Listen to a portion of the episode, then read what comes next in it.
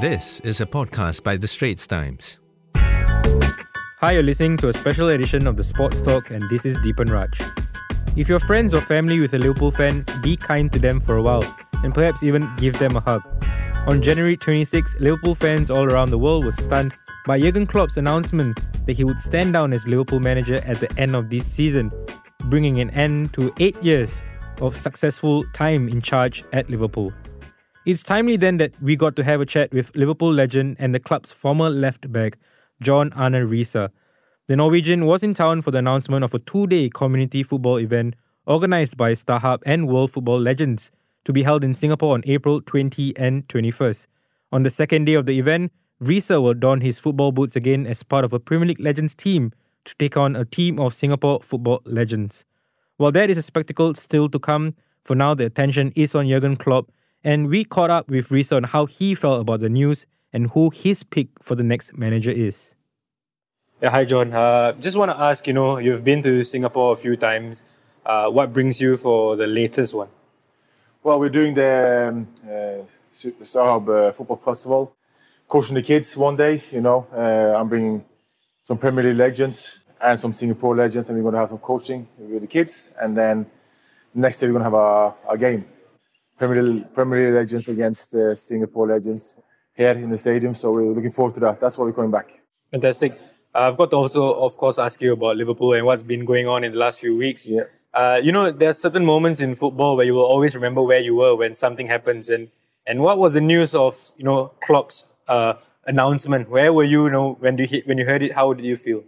I was in Brunei, of all of, of all things. Uh, just went to my phone and uh, I saw the news I think it was just almost live actually because I got some messages uh, saying, "Have you seen the news of Liverpool?" And uh, so I was in Brunei uh, when the news came, and obviously I was surprised, uh, not shocked, but I was very surprised because you know we signed a new deal and everything looked good. But at the same time, when you hear his reason, you have to respect it because he's a very energetic manager. You know, he, he likes to put everything he has into it, and he's been in now almost nine years, and uh, I think he's body and his mind says it's time to slow down a little bit. And so we have to respect his decision. But uh, a little bit surprised, yes. Give me an insight into you know how uh, a former Liverpool player reacts to you. Know, do you guys have like WhatsApp groups with former players? Do you do you text each other and say, "Oh my God, do you see this?" Yeah, no, uh, certain things we do, yeah. Uh, but with the club thing, because it happened so quickly, it, it, was like we just saw it and then it was out there, so it was nothing to talk about. But we understand his situation because it was more like now it was more like explain why he did it. It wasn't like something happened; he just explained it and was easier to understand. But obviously, we had a few texts uh, on and asked the question, "Who's going to be the next one?" Obviously, that's the being an ex-football player from Liverpool and, and, and a fan. You know, obviously thinking, "What's the next level and next step for the club?" So you're saying that amongst the, the former Liverpool players, there's this conversation going on. Who might be the next one? So who would you say might be the next one, or who would you want to be in the hot seat? Well, there's so many good managers, depending on where the club wants to go. Uh, but obviously, the big name coming up now the last few days has been Xabi Alonso. Obviously, that was my also first guess because, yes, it's inexperienced when it comes to managing, but when you see the impact he has on on Bayer Leverkusen and the type of football they play and, and scoring goals and attacking, you know, he might suit the Liverpool way of, of playing, but it's a big difference from going from taking over from Mr. Klopp, who has done so much for the club, and the size of the club than Bayer Leverkusen. But Xabi has, you know, Xabi has played there for many years. He knows the club. Is well respected for his, his performances. But uh, we'll see. But at the moment, that's my big favorite for the job. But then again, there's so many great managers who wants that job. They want the biggest jobs you can get. So I'm sure Liverpool will get so many messages and phone calls from agents who have that uh, that next manager. Uh, you have worked with uh, Xabi Alonso before uh, as, a, as a fellow player. Just keen to know, you know, when you were in the same dressing room, could you ever see signs that he was going to be a manager? Yeah, you can see the way he plays football, uh, his character, how he trains, how he plays. You know, he's like to, he's tactically smart. You know, his awareness, he's always looking around. He's always taking in everything he says. Uh, he reads the game very well, and he can change his, his, his play during the game as well. And that's how you have to do as a manager. And also, he has trained and played under the best manager in the world. You know, uh, so many of them. So uh, he learned from all of them. So he was probably the one for sure I knew he was going to be a manager. So, what are certain maybe any stories that you can remember of him? You know, showing that signs, or you could tell like, hey, this. No, no, just the way he talks football. When we're on the bus, on the plane, in hotel, before games, after games, the way he speaks football. When we watch a game on TV, if you watch Champions League together, other teams, the way he talks, you just you just have a feeling that that's a different way of talking. He goes deeper into the conversation. So, uh, and you can see uh, the things he does at Bayer Leverkusen. You know, he he's done a good job. Uh, in terms of Liverpool and what's next, was there any worry as a fan? Was there any worry when, when the news of Klopp came out, and how are you feeling uh, about that? No, I think I think it's how it happened, how we explain it, gives the club a good time now to to find a replacement before next season. Uh, I think everything was done the right way. So no worry. Only thing now is just I hope the the players, the fans, everybody gives all and, and try to to win a trophy or two. You know, we're top of the league, but it's going to be a tight last 60, 17 games of the season. So we'll see. But um, they're all to play for. I think that's why also Klopp did it now, just to get out there and then push on. The way you look at the league now and this season, you know, can you see Liverpool, you know, going all the way and, and winning the league title? I can see them going all the way.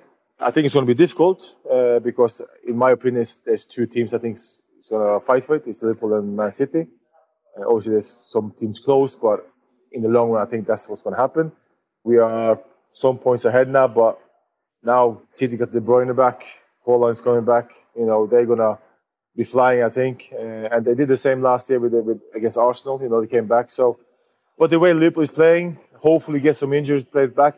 Yesterday, Andy Robertson was back, so it's, it's, it's looking good. But uh, we can't afford as many injuries as we had now. We need all back, everybody back now if we're gonna have a chance. You've been in football for a very long time. You've experienced very different cultures if the decision was left up to you to appoint the next manager, what will you look for? What are you looking for before you make the appointment? I think a hungry manager, you know, a hungry one who wants to improve, someone who knows the club, who's done well. What do you mean by that? Someone who knows the club? Xabi Alonso, for example. Mm. He's been there, he's played there, he knows how the club is, he knows the club, he knows the fans, uh, he knows what's expected as a results uh, when you come there as a player or as a, as a coach because it's Liverpool is a different culture. You know, expectations are high, uh, and also you have to have a good relationship with the fans, and he does that. So my pick will be him because he's hungry, he's young as a manager, uh, but he's already proved that he's a good manager. Liverpool fans won't forgive me if I don't ask this question. And another name that's floated about is, of course, another teammate of yours, Steven Gerrard. Do, do you think that there is something that is possible, uh, even though, yes, he has recently signed an extension in I Saudi think, Arabia? I think it was more obvious before he went to Saudi. I think now I think it's a smaller chance at this time. I think it's going to be in the future, but I think at the moment now, uh, I think Xabi Alonso is, is, is, quite way ahead in the moment. Not because of who's better manager, just because of where Xabi is now and where Steve is now. I think it's two different uh, areas. Uh, I don't doubt any have any doubt about Steve Gerrard's manager because he's a, he's a great manager. Uh, I speak a lot to him, so I know him quite well. But um, I think I also read some stories about maybe Xabi as a head coach and uh, manager and um, Steven Gerrard as assistant. Maybe that was someone told me that as well. Could be happening. Would that be a dream of yours? I don't think Stevie will do that. Mm. Uh, to be honest, I think he wants to be the, the, big boss. But you never know in football. But uh, at the moment, I think uh, is more. I think for later. Uh, you talked about it earlier in terms of you know going to abroad and experiencing different cultures. But why is it important to engage local community, especially the kids, uh, in terms of passing on the knowledge that you have learned in your playing days? Because we want to give the people a chance to experience what I did. You know, I came from a small town in Norway, didn't have much to, to do uh, to help me, but I worked hard and I want to give them the same possibility. You know, I didn't have Premier League legends to come and talk to me. I did my job by myself. So plus, it's harder for you guys here to see us to come see the games because it's a, it's a long travel and very expensive. So we want to come here and, and give something back to young kids, but also to the coaches, and try to give them some some pointers to to, to work on.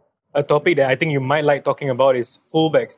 You know, I, I find that a lot of uh, modern day talk about fullbacks about you know how they tuck in and all that. But actually, during your time as well, that was something that was also happening. Do you think that people don't realize that, and do you think that you would enjoy the current game? I think I do think I was one of probably the first ones who started that kind of fullback. Uh, Tucking in kind attacking of. and up and down and shooting and uh, assist and scoring goals.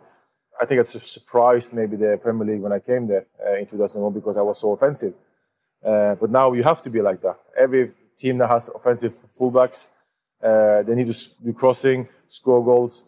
Uh, so obviously I enjoy it. I wish I was at my prime now and maybe play for Klopp or Guardiola because they want the fullback to just fly up there. That would be a dream to come true. But yeah, so I, enjoy watching them because I think that's you have to be fit. You have to be able to go up and down as a fullback. If you don't, then it's very hard to be at top level. Down to my last two questions. Are you convinced that you know Liverpool in Klopp's last season will enjoy a, a fantastic season? What would be the dream ending for you? Well, we are in full competition now, so a couple of trophies would be nice. We are in the final now of the Carabao Cup already, and obviously, obviously Premier League title will be the biggest one, I think. So, I think we'll end up at least with two trophies. I think we're going to win the Carabao Cup. I think we're going to be maybe win more, but uh, at least two, and hopefully the Premier League is one of them. Uh, plenty of Singaporean Liverpool fans who have been quite down after the news of last week. Uh, what what can you say to them? what's the message to Liverpool fans in terms of having the belief for the rest of the season? Listen, managers come and go, uh, and Klopp, yes, he's an unbelievable manager, personality, character, uh, a smile, the way he changed the game of football in Premier League, the way he raised Liverpool back on the top. We've always been respected. He's, he's an unbelievable man, but remember, he has put how he wanted to be for the future. You know, he has put the standards so high in Liverpool. Now the club knows if we're going to move forward, we need to do this because of Klopp. So Klopp is the one who's really changed the, the mentality in the club, and that's why the club now is easy for them to choose the next manager because they know where they want to go, what they're looking for, because they want to extend uh, the same as Klopp did. And believe me, even though Klopp said into that, is he going to be, uh, be involved in the next manager? No, he won't be but I'm 100% sure he put some pointers out what they should be looking for. That's for sure. All right, John, thank you so much. Thank you. And that's it for this episode. Hope you enjoyed this conversation with John, An, and Riise. And if you're a Liverpool fan, perhaps there are reasons to look ahead, or should I say, walk on with hope in your heart. Send your feedback to podcast at sph.com.sg. Find us on Apple Podcasts, Spotify, or within our Straits Times app. Thanks for listening.